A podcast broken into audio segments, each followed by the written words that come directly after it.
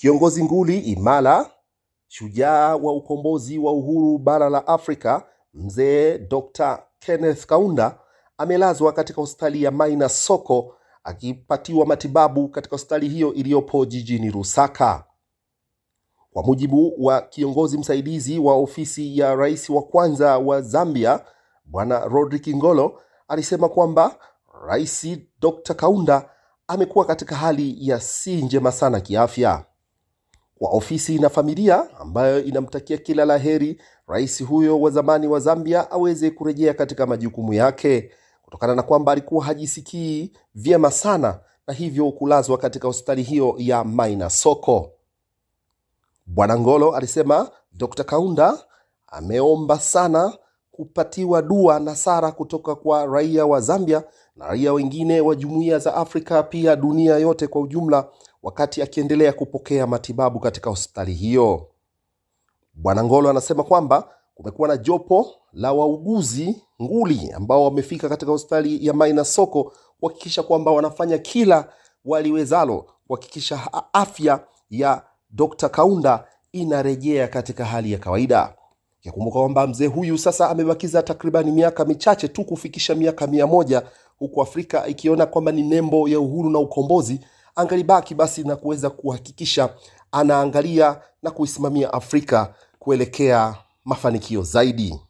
Wakati huo huo, siku ya Jumapili mchana, rais wa sita wa Zambia aliyopo madarakani alidondoka baada ya kusikia kizunguzungu ikiwa ni mbele ya vikosi vya jeshi katika kumbukizi ya siku ya majeshi na ulinzi nchini humo ambayo iliazimishwa na inaazimishwa kila tarehe kumi na tatu ya mwezi Juni, ambapo vikosi vya anga na jeshi la ulinzi viliungana, na hii ilikuwa ni mnamo mwaka 1976 na hivyo kila siku na tarehe ya hiyo ya tarehe kumi na tatu Juni huwa kunaazimishwa kwa paredi pamoja na ukaguzi na hotuba mbalimbali zikitolewa na kiongozi wa nchi.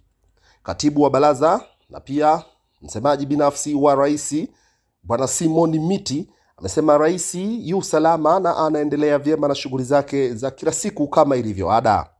Wakati huo huo, rais akizungumzia suala zima la uchaguzi, anasema uchaguzi lazima uwe wa kweli, wa haki na ulio wazi, na kwamba atatumia kanuni na sheria zote zilizopo katika katiba kuwashughulikia wale wote ambao wanakwenda kinyume na kutaka kuhatarisha au kuharibu uchaguzi ambao utafuata kwa mwezi wa Agosti, ikikumbuka kwamba hivi sasa hakuna wabunge wala mawaziri katika baraza, ambapo rais anakuwa msimamizi wa kila kitu katika serikali, huku akitoa nafasi kwa wote viongozi wa masuala ya kisiasa kuweza kufanya kampeni katika majimbo yao kuhakikisha kwamba wanashiriki katika uchaguzi kama ilivyo ada.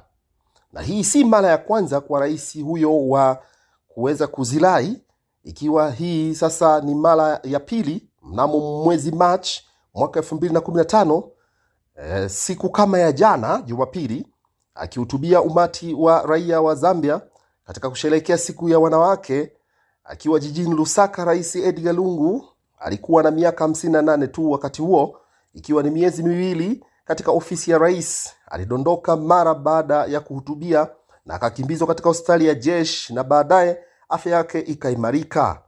Chanzo kilieleza kuwa alikuwa na malaria. Aliyapokea madaraka mnamo mwezi wa Oktoba mwaka elfu mbili na kumi na nne toka kwa mtangulizi wake mzee Michael Sata aliyefariki maradhi. Lungu alishinda uchaguzi na kuapishwa rasmi mwezi Januari mwaka elfu mbili na kumi na tano na hivyo kupewa nafasi ya kuiongoza Zambia kwa mara nyingine, na huu uchaguzi unaofanyika mwezi wa Agosti ikiwa ni duru yake ya pili ya kuweza kutufa, kutupa turufu ya kuongoza tena Zambia. Kutoka hapa ni mimi wako mtangazaji Fortunatus Charles Kasomfi.